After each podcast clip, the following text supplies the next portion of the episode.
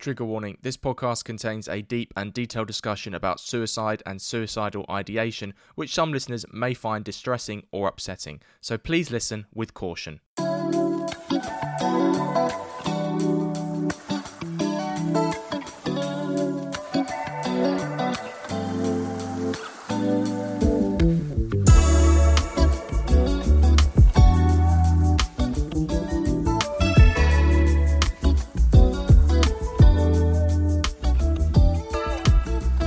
Hi everyone and welcome back to another episode of Treating You, presented to you by Barts Health. This is the podcast that gives a voice to our 18,000 staff, shines a light on their day-to-day working lives and show you the public some of their amazing stories and experiences. In this podcast we chat to the people who keep the trust going and the most inspirational stories from our patients.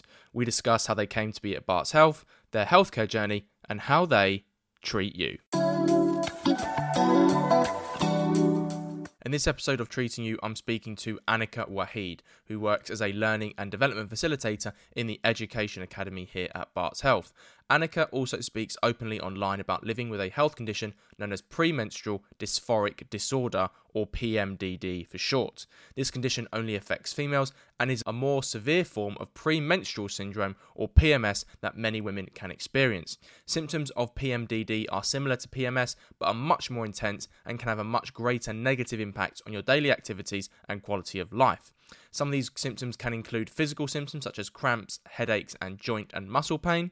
They could be behavioural symptoms such as binge eating and problems sleeping, and also mental or emotional problems such as feeling very anxious, angry, depressed, or in some cases, even suicidal. Annika's life has at times been severely impacted by PMDD. She suffered a breakdown just before the Covid-19 lockdown started and has struggled at various points since that moment and before we recorded this podcast. In this episode, we explore how Annika began to experience PMDD symptoms, the taboo that women face who live with it, who it affects, and what factors can lead to someone developing it. We also discuss what initiatives we're doing at the Trust to support women like Annika who are struggling with it, and the work that Annika is doing in that regard. April 2022 is PMDD Awareness Month, so after listening to this pod, we hope you listeners go away, read up on this health condition, and find out how you can do your bit to get involved in raising awareness, or perhaps support the women in your life who might have it. So this is how my conversation with Annika Waheed on living with PMDD went. Annika, welcome to Treating You. Thank you for talking to me today and putting the time aside on this Wednesday? Yeah, Wednesday morning. How are you? Yeah, good. Despite the brain fog, I've managed to get out of bed and be chirpy today. Excellent. What I like to hear.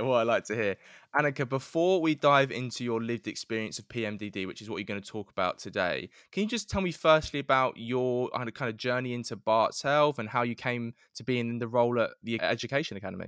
So I have an education background. I was teaching in primary and secondary education for about 10 years. And then working in a secondary school in Brixton gave me plenty of grey hairs. So I was just like, time to go. And I jumped ship and took a few months to basically reflect on what my next move was going to be. And I happened to come across this position at the Education Academy at Barts Health back in 2018. I contacted Sandy, my manager. I said, look, I'm from a teaching background. Does it matter?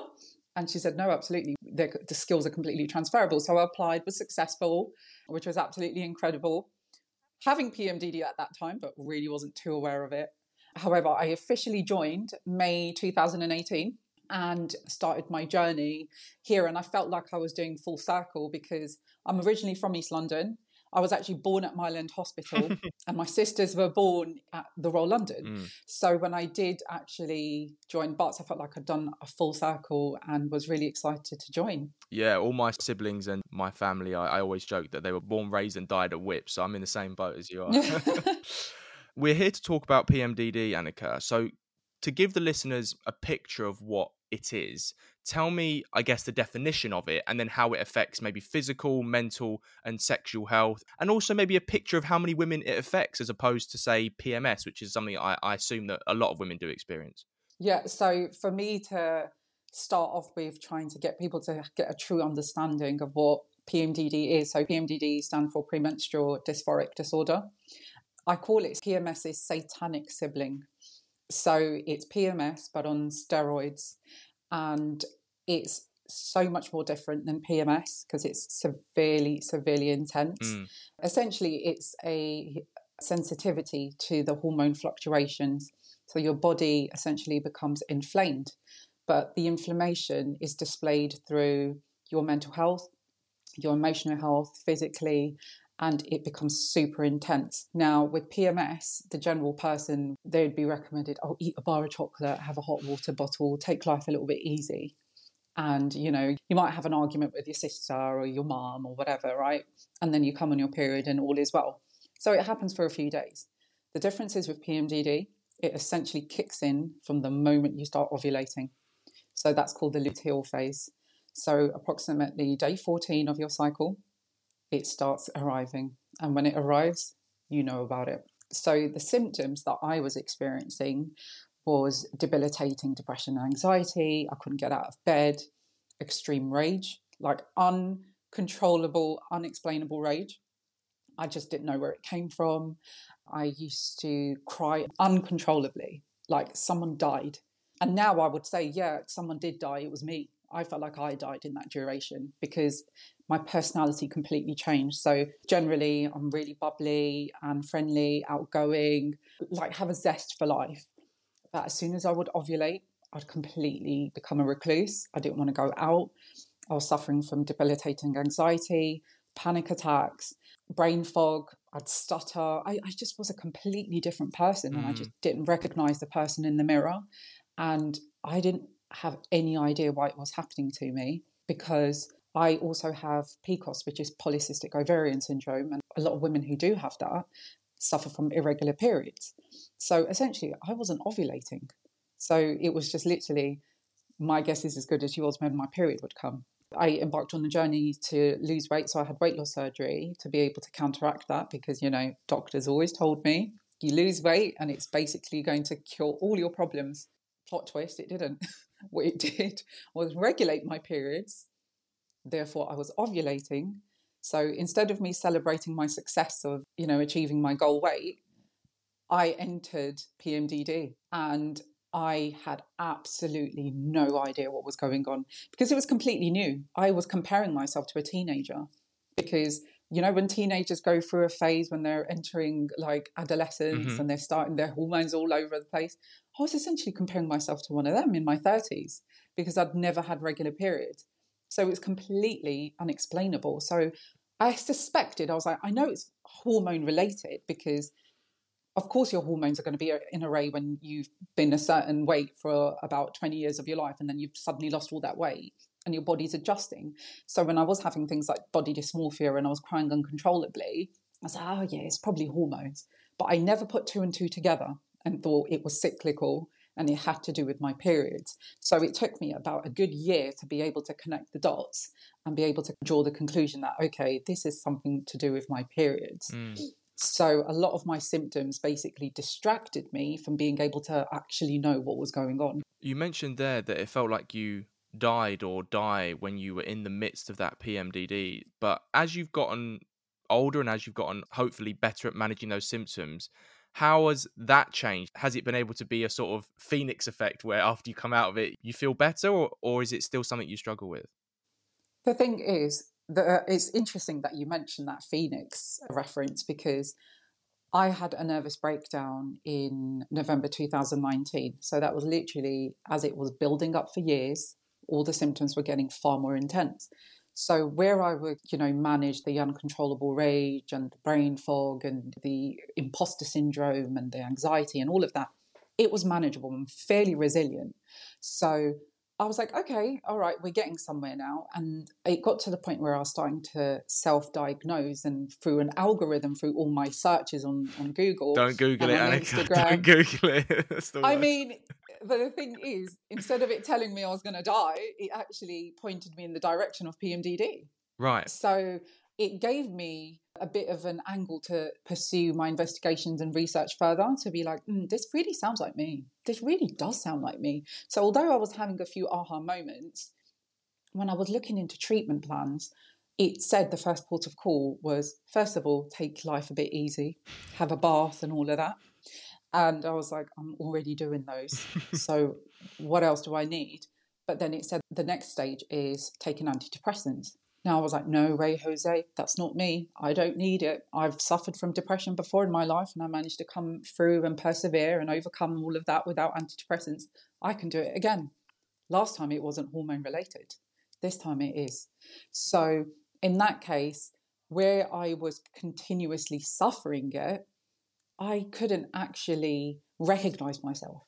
So 2 weeks of the month, I'm like who I am, me, great, bubbly, myself, thriving at work, doing great when I'm teaching and delivering lectures and training, etc. Then 2 weeks of the month, I was a horror. Like I feel so sorry for my manager, Sandy, who was riding this roller coaster of emotions alongside with me, because I would be sat at my desk crying uncontrollably for no given reason. But they respected me enough to be able to let me feel my feels at my desk. And when I'd be ready, I'd pull myself together and I'd just continue doing what I was doing. But because I had a safe space at work to feel like that, and we had a small team at that time, it was really intimate and we are like a family, I felt safe and comfortable enough to be able to be open with all the symptoms that I was going through. But still, I still had no idea I had it. So my personality would die for 2 weeks and then I'd resurrect and come again. But I feel like the real phoenix rising from the ashes truly took an effect as soon as I would have effective treatment that was working for me, only after my nervous breakdowns.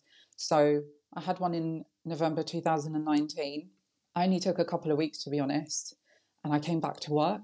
I did start taking antidepressants, but the build up to it was disastrous for me to reach that point in the first place. You spoke there about your boss having to ride this roller coaster with you. So how did you get to a place of self-awareness where you might feel one of those big, uncontrollable, emotive outbursts coming, so you could educate other people around you, but you could also sort of educate yourself? I was too busy trying to survive, if I'm being honest with you, Freddie, because that's all you do. You're literally hanging on by a thread each month. Because the thing is, there were so many months where the symptoms were so intense for 2 weeks that I was trying to recover from it from after my period. And just as I'm trying to get out of it, oh, guess what? It's back again. So is it any wonder it led up to a nervous breakdown? But I feel like the crux of when I felt like I couldn't do it anymore was in the summer of 2019. So it was around August. I went on this incredible trip to the south of France, the French Riviera, for 2 weeks. And, you know, I was sitting there so excited about, you know, dressing up, going to Saint-Tropez, Nice, as you name it. I was doing it all. An incredible trip. But on the day of the flight, while I was at Gatwick Airport, oh no, I could feel it. I could literally feel it. I was just like, what the hell? And what that was telling me was that I actually wasn't tracking my cycle. So I wasn't able to prepare for it. So it was looming, and I phoned my sister, who also has PMDD. I phoned her and I was like, I can feel it. She was like, no. I was like, I can feel it. She was like, no, you're going to be in the sun. You're going to be in the sun. You're going to be in the south of France. This is going to be amazing. It's going to completely distract you. So I was like, yeah. Convincing myself, right? No. It was horrific, Freddie. Like, from the moment I landed, I could feel it. It was like taking over my body. I was falling into a trance and there was nothing I could do about it. When it takes over, when your hormones start fluctuating and your body is then responding, all your hormones are responding and reacting to it. It's like an allergic reaction. My serotonin levels were falling. It was impacting my mental health. I had brain fog. My skin was so sensitive to the sun that it felt like I was burning, even though it wasn't that hot. And slowly, the suicidal ideation started to appear. And I was just like, hold on a minute. I've never experienced this. Why do I want to die? I'm in the south of France in the sun. I was in Cannes. Why am I wanting to die? Why am I trying to think about wanting to jump off a cliff in Saint-Tropez? Like, what am I doing? So for those 2 weeks, I was miserable, crying uncontrollably. I was just the worst person to be on holiday with. But I was traumatized. I was so traumatized by all of the emotions that I was going through. It was an absolute roller coaster. And when I was at Nice Airport on the way back, I phoned my sister and I just cried uncontrollably. I was like, I can't do this anymore. Like, I can't carry on like this. Like, I can't want to die all the time. And she said to me, you know what, just go on the antidepressants, like do what you've got to do. Like, it doesn't matter anymore. You've tried so hard for so long, like just do what you've got to do. And what happened was, shortly before I went on the trip, I went to see a gynecologist, because gynecological, right? Cyclical, right? It's got to do with my periods and hormones. So your first port of call would be, let me go see the gynecologist. When I did tell the gynecologist, I was like, look, I suspect I have this condition called PMDD. Have you heard of it? And he said, yeah, I have actually. I was like, oh, that's interesting, because a lot of vast majority of people haven't, as in, when I mean people, I mean gynecologists. And I gave him this whole speech about how I've got it under control. I'm taking CBD lozenges. I'm going to the gym. I'm, you know, doing this. I'm doing that. And I don't know who that speech or monologue was for. I don't know who I was trying to convince. I don't know if I was trying to convince myself, or was I trying to convince the gynecologist? So he said to me, look, we're going to do a bunch of tests unrelated to PMDD. This was all to do with my polycystic ovaries and everything like that. I just wanted a bit of an MOT for my uterus. So he said, okay, no worries. I need you to come back to do tests on X day, Y day after you come back from the French Riviera, and then we'll proceed. So I was like, okay. So when I did come back, I openly told him, yeah, so remember that whole speech I gave you about how I had it under control? He was like, yeah.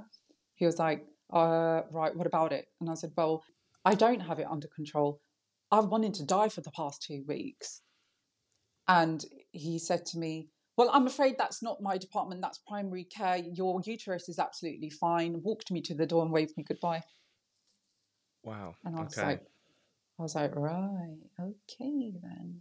So what do I do now? Mm. So I literally went back to primary care, like my gynecologist suggested. And when I tried to speak to my GP about it, she was like, are you really stressed? And I was like, well, yeah, I am stressed because I know there's something wrong with my hormones. She's like, maybe it's, you know, your life is a bit stressful for you right now. You know, it could be that. And I was like, no, I think it's got to do with my hormones. So she's like, so what do you want? And I was like, well, antidepressants would be a great start. So she's like, okay, gave me my antidepressants and off I went. So although I'd been a little bit more open to taking them, it was a massive mental battle to contend with, because there's so much stigma and taboo surrounding taking antidepressants, right? And people who I was previously in my social circle were like, yeah, I'm not too sure about that. I'm not too sure about that. Like, you should be strong enough to be able to do it, which also deterred me from wanting to take it because of, you know, the stigma. So I was just like, okay, oh, I don't know. So I distanced myself from that circle for a while. So I was just like, I'm not sure. I went to go see my best friend who lives in the Netherlands, who I've known for nearly 20 years, and I took the treatment guidelines with me from the National Association of Premenstrual Syndromes. So where I was doing my research, look, I was aware and I was on my journey of self-diagnosing and knowing that something wasn't quite right. Now, she said to me, look, Annika, if you think that these things are going to help you, then you do it. You do what you need to do to be able to survive and manage this condition. So what about stigma and taboo and what society thinks about being on antidepressants? It doesn't matter. And I feel like I just needed that encouragement. Mm. So when I did decide to see my GP and I had that ridiculous conversation with her, I started on citalopram, and they say, you know, it gets a lot worse before it gets better. And obviously where I wasn't tracking my cycle, I took it at the worst possible time, which was as I was ovulating. It blocks your serotonin for 2 weeks, and then it basically rocket launches into your additional serotonin that's produced from it. It was too late. So I was spiraling. So in those 2 weeks, while I was spiraling, whilst I was on citalopram, I was having even more intense suicidal ideations. So if I was driving, I'd be like, I'd feel so much better if that car or that truck hit me. Or once I got out of the car and a car nearly hit me. And I was just like, oh, other people would have been traumatized, not me. I was like, well, that would have been a relief. You know, I was having really intrusive thoughts of wanting to die. But I carried on persevering because I was just like, no, they said it takes 2 weeks. Come on, you can do it. You can do it. Mind you, I'm holding down a job at the same time, Freddie. I'm still at work. I'm still teaching. I'm still being a sister. I'm still contributing to society, doing all the things that I'm doing whilst I'm having to contend with these intense fluctuations of my hormones and my mental health enormously compromised. So when it got to that point where I couldn't take it anymore, it was a lot more closer to when I was about to come on my period. I was in a trance. I was in my bedroom with the lights off for about 2 days. Now, my family thought, okay, she's probably just going through one of her phases, but she just wants her own space. But it'd been about 48 hours I was sat in the dark and I didn't leave. And my friends were trying to call me and I wasn't responding. I think I was just trying to keep a brave face, to be honest. At that point, I don't know what I was going through. All I know was I was in a trance and I couldn't get out. But that night, it was safe to say that I basically started taking an overdose because I couldn't take it anymore. And it wasn't me. It was genuinely not me. I'm not that person who's just like, oh, I can't take life anymore. Like, that's the end of it. I just didn't want to feel the disassociation, not being able to recognise who I am as a person, the feelings of despair, just complete abyss. Like, I didn't know who I was. I was a completely different person. And I just wanted that to end. I just wanted that to stop. It wasn't a cry for help. It wasn't something that I wanted attention. None of those things. And all I did that night was just start taking my tablets. And it reached about 15 minutes.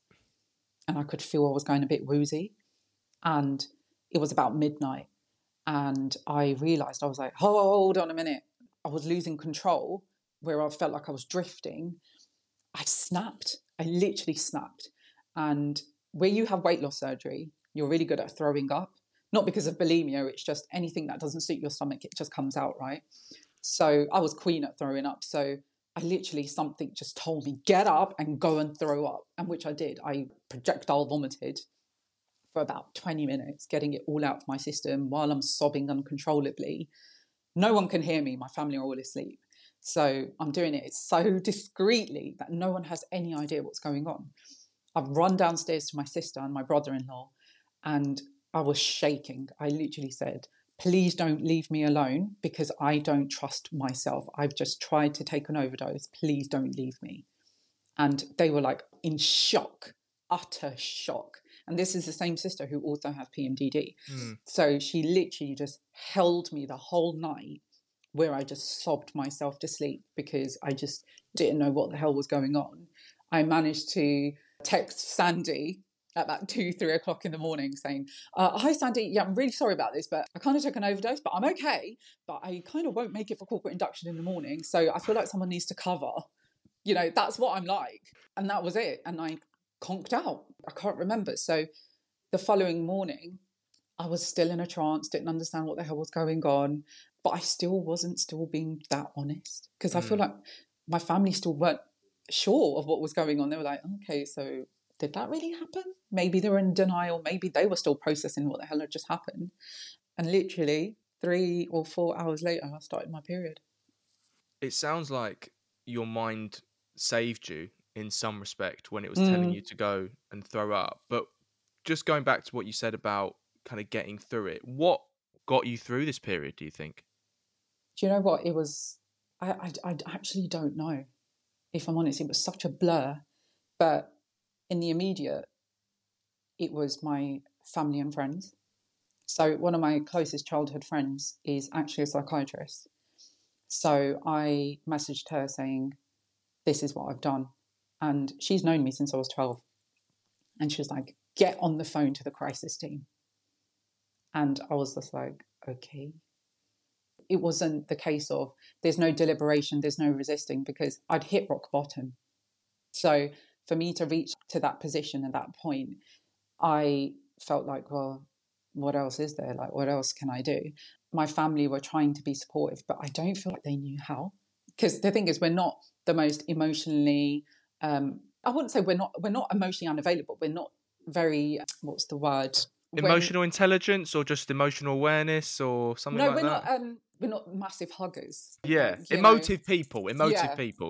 So, I don't hug my mum and my mum never hugged me kind of thing, But even then, like, at that point, no one knew what to navigate. It was just a bit weird. Like, what do we do? Like, what on earth are we doing?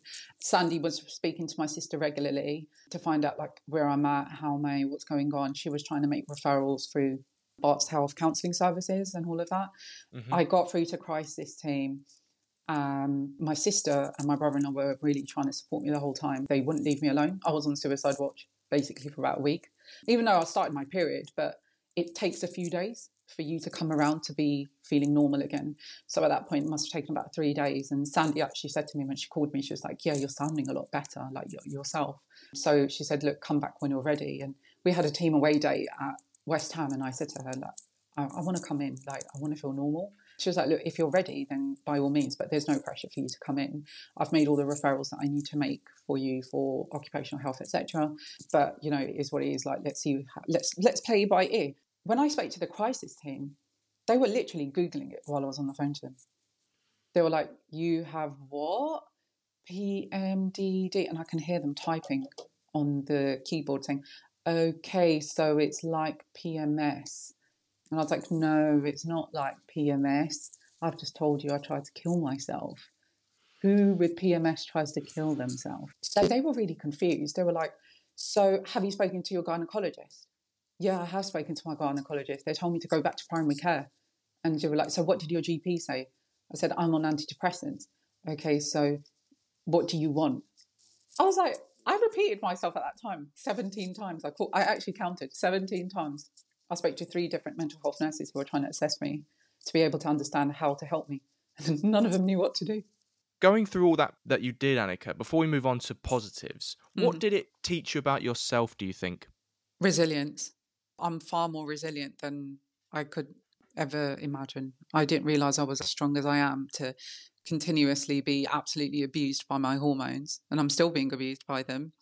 I nearly had another nervous breakdown in February, which was what, not even 6-7 weeks ago. It happened all over again.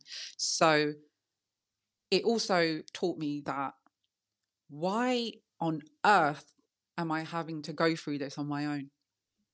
Why am I having to explain to clinicians, medical professionals, nurses about this condition? Now, I get it. Not everyone knows about every condition. Mm-hmm. But what I came to the conclusion is that nobody gives a shit about female health. That's what it came to the conclusion of, because hormones are invisible and it's an invisible condition, right? It's actually a disability. We fall under the 2010 Equalities Act, actually. It is a disability. Now, after I got off the phone from the crisis team, frustrated as hell, I vowed, I was like, you know what? I'm not going to let someone else feel this way. Like, I can't have someone feel as alone as I did to the point where I took an overdose. So I started my Instagram and sharing my journey really openly, really candidly, called Hormones and Heartache, because, Lord, that's all my hormones have ever caused me, absolute heartache from the age of 13, and started sharing my journey. So what essentially I wanted to do was normalise taking antidepressants and removing the stigma surrounding mental health that comes with our cyclical and hormonal fluctuations. I didn't want anyone to feel like they can't talk to someone about it and for it to be too late, because it could have been too late for me. It could have, but it wasn't. But that's because I have a bit more, you know, I'm a bit more resilient. I've got a bit of strength in me that will pull me out eventually. But why did I have to get to that point in the first place? If my gynecologist was educated enough to know where to signpost me with treatment guidelines and was a bit more reassuring to say, like, look, it's okay. I get that mental health isn't really their remit. But if someone is telling you that it's compromised their mental health to the point they're suicidal, you would have thought they would have had an ounce of compassion.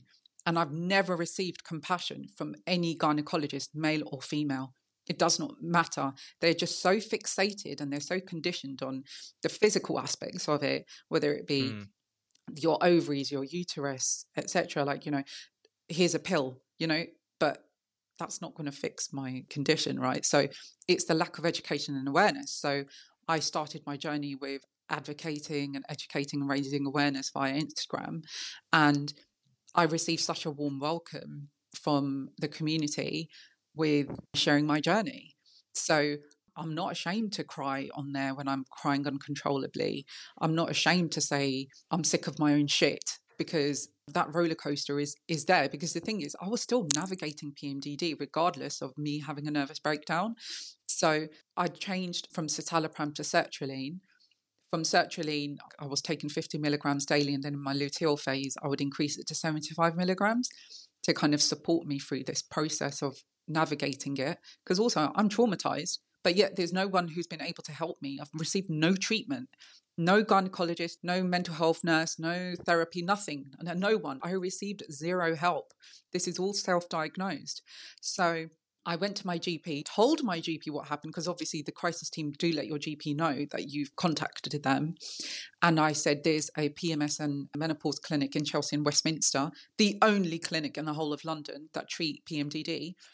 And I went to them armed with evidence, which you need to have, which is at least a minimum of 3 months of a cycle tracking your symptoms that makes it very clear cut that, look, 2 weeks of the month, these are my symptoms and I'm absolutely fine. 2 weeks of the month, I'm like this. There's a clear evidence there building up a case to show that where the differences are of fluctuations of hormones. So when I did get referred to the clinic, they listened intently and said, we don't dispute that you don't have PMDD. You have an official diagnosis from us, and we're pleased to hear that you're able to advocate for yourself and understand that the treatment plan includes being on sertraline, which you have. If at any point you feel like it is no longer working, please come back to us. Guess what? COVID hit. All clinics closed. Now, I was managing, so I got redeployed. All our teaching days got cancelled, so I started training frontline staff and vaccinators eventually, but whilst I was still navigating PMDD at the same time. So it was still a roller coaster, but I was kind of taking it a lot more slower, being a lot more self-aware. In actuality, my sharing my journey on Instagram was also helping me too with like healing, because I was sharing that. It felt really cathartic. And where the support I was receiving from like-minded women, it just felt like a sisterhood. And I feel like the cherry on the cake for me was when a woman actually reached out to me, maybe about 2-3 months into my sharing my journey, and said, you're so funny. You make it so lighthearted, and how you are able to make fun of yourself. But because you actually normalized it for me to be able to take antidepressants, this is the first month that I've not wanted to throw myself under a bus, because I went to the GP and demanded, like you said, to be on sertraline. I took evidence of me tracking my cycle. I took the National Association for Premenstrual Syndromes guidelines for PMDD. I have a 4-year-old. This is the first time I've not wanted to throw myself under a bus. So I'd like to thank you for saving my life. I cried. I absolutely cried. I sobbed, because I was just like, I just only wanted to help one person. But consistently over the past 2 years, I regularly receive messages and DMs from women who are explaining that actually my openness and being candid has actually validated how they're feeling, because women are generally gaslighted or they are labelled crazy. Oh no, she's on her period. But actually it is so intense for us when we're going through it that we're not able to do it justice and actually articulate exactly what we're going through, because we're being absolutely abused by our hormones. It's not going to be fixed by chocolate. It's not going to be fixed with a hot bath, and it's not going to be fixed with a hug. This is intense. You can't fight hormones. Clearly, Annika, we've got a long way to go when it comes to the conversation around PMDD. But given what you've said there about helping other women, what has been your proudest achievement? Do you know what? There's a number of things, and I feel like I'm just getting started, to be entirely honest.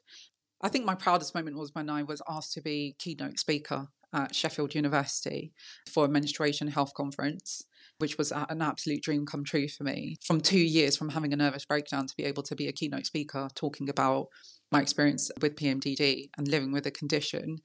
I think it's basically supporting women. You know, that's my massive achievement, where women are constantly DMing me, and my tagline is my DMs are always open, because I don't want another woman to feel like what I went through and that there is no help. There is help. They just need to be signposted. So I think another thing that I'm really proud of is the fact that I've started a couple of projects here with Barts Health. We did start them off initially 2 years ago while COVID hit, but with the pressures it was just really difficult. So I got in touch with Dr. Rehan Khan who is an absolute superstar, and I'm eternally grateful for him because he always gives me his time. And he's basically made very clear to me that I am a patient expert because I know more about the condition, the guidelines, the symptoms than clinicians. I'm the one explaining to them how it works. So, you know, the thing is, patients are passive recipients of care and we don't challenge authority. So a lot of the times when we're being told that this is what you're going through, but it's not entirely true, it's not accurate. I'm like a fiery person anyway, so to catch me on Hell Week, right? God help you, because I will actually openly say, well, that's actually offensive. That's not what I don't have that actually. So let me clarify actually what the condition is before you dictate to me what it is, because I'm the one suffering it. Not everyone has that. Not everyone has that spirit in them. So we're working on a couple of projects to start educating gynecologists. In the trust, we're a teaching hospital, so it's a no-brainer. I should be tapping into my resources that are on my doorstep. So that's one aspect of it. My dream is to have a clinic here for menstruation health. So anything related to PMDD, premenstrual disorders, etc., because there's only one clinic in London. And then there's a private one. So recently I went to the private one myself for my next step for treatment because my sertraline stopped working. So that was in December. So between December and February, all my symptoms came back tenfold. And that was on my journey again, started my path of having another nervous breakdown where I cried 33 days straight. Not that I was counting. That's like Noah's Ark. Yeah, I know, right? Literally, anyone would have thought, like, you know, she's going to stop now. She's going to stop now. No, I wasn't. Like, I had to move back with my family. I was crying, 38 years old, in bed with my mum, sobbing, Mum, I want to die. Mum, I want to die. And it wasn't only until like I realised that my vitamin D levels were really low, which is common in this country. We don't have sun. But if you have really low vitamin D levels and you're not taking the supplements that you need to after your 30s, this is a public service announcement. After 30, please take your supplements because it's so important as a woman as well. With my polycystic ovaries and my low vitamin D, I had a blood test and my GP was like, oh, that's really low. And I was like, okay, so what do I need? He was like, supplements. So I started taking that, but it all added up towards my journey of having another nervous breakdown. So luckily enough, as soon as I came on my period, I was able to get an appointment at the Hormone Health Clinic at Harley Street, which is managed by Dr Nick Panay, who is the leading expert on PMDD, PMS and menopause. So although he oversees the clinic at Chelsea and Westminster, I didn't have another 4 weeks in me or 8 weeks in me or 9 weeks in me to be able to be referred. So I went privately and I saw one of his associates who have trained under him to start my next step of treatment, which is HRT. Now, for some who don't know what HRT is, hormone replacement therapy, and usually women who have entered menopause start HRT. I've started mine now. So that's the next port of call to manage PMDD because it gets worse. Like, I hate to break it to everyone, but PMDD doesn't get any better. It gets worse. We could probably talk all day about this, Annika, but I've got one more question for you before we end. So what one thing, I guess, would you want listeners to take away from this podcast when it comes to your journey? And I guess as well, how can the men who are listening to this help the women in their life who might have PMS or might even have PMDD? Listen to what we're saying. Look at the signs. If you can see that we're acting out of character more than usual, don't judge us. Ask, are you okay? What's going on? I've started to notice a pattern because when we're going through it, we don't know we're going through it. So what we need is support. And please don't be uncomfortable about asking us, because the thing is, the second a woman mentions period, oh yeah, I don't want to know about that. No, that's not, you know, that's just too no. No, get used to it, right? Because someone's got a mum, auntie, sister. PMDD can come about at any time. I must stress that. It can happen from when you start your period. It can happen after birth. It can happen at any given time. It's not genetic. It just turns up. There's not enough research to determine where it comes from or how it happens, but it just happens. But when it does, don't brand us mad or hysterical because we already know those things. We know we're going through all of that. So we need support. And by support, that means understanding and being able to make us feel comfortable to be open enough to say, something's not quite right. So encourage them to write it down. Say things like, have you thought of tracking your cycle? I've heard that works. You know, you're able to pinpoint and determine exactly where and when these symptoms are coming about. Because as sociologists like to call us, maybe like 30 years ago, women are not, we're not mad or bad. So it's just being emotionally intelligent enough to gauge what the hell is going on. Don't judge us. We're so conditioned in society to be judged upon. And I know there's a lot more dialogue about being open about our mental health, but we've got a triple whammy here. We've got emotional, mental, and menstruation health going here. So we've got everything going against us. So people like me are having to take matters into our own hands to be able to educate and advocate, right? But it shouldn't be just us. It's a collective effort.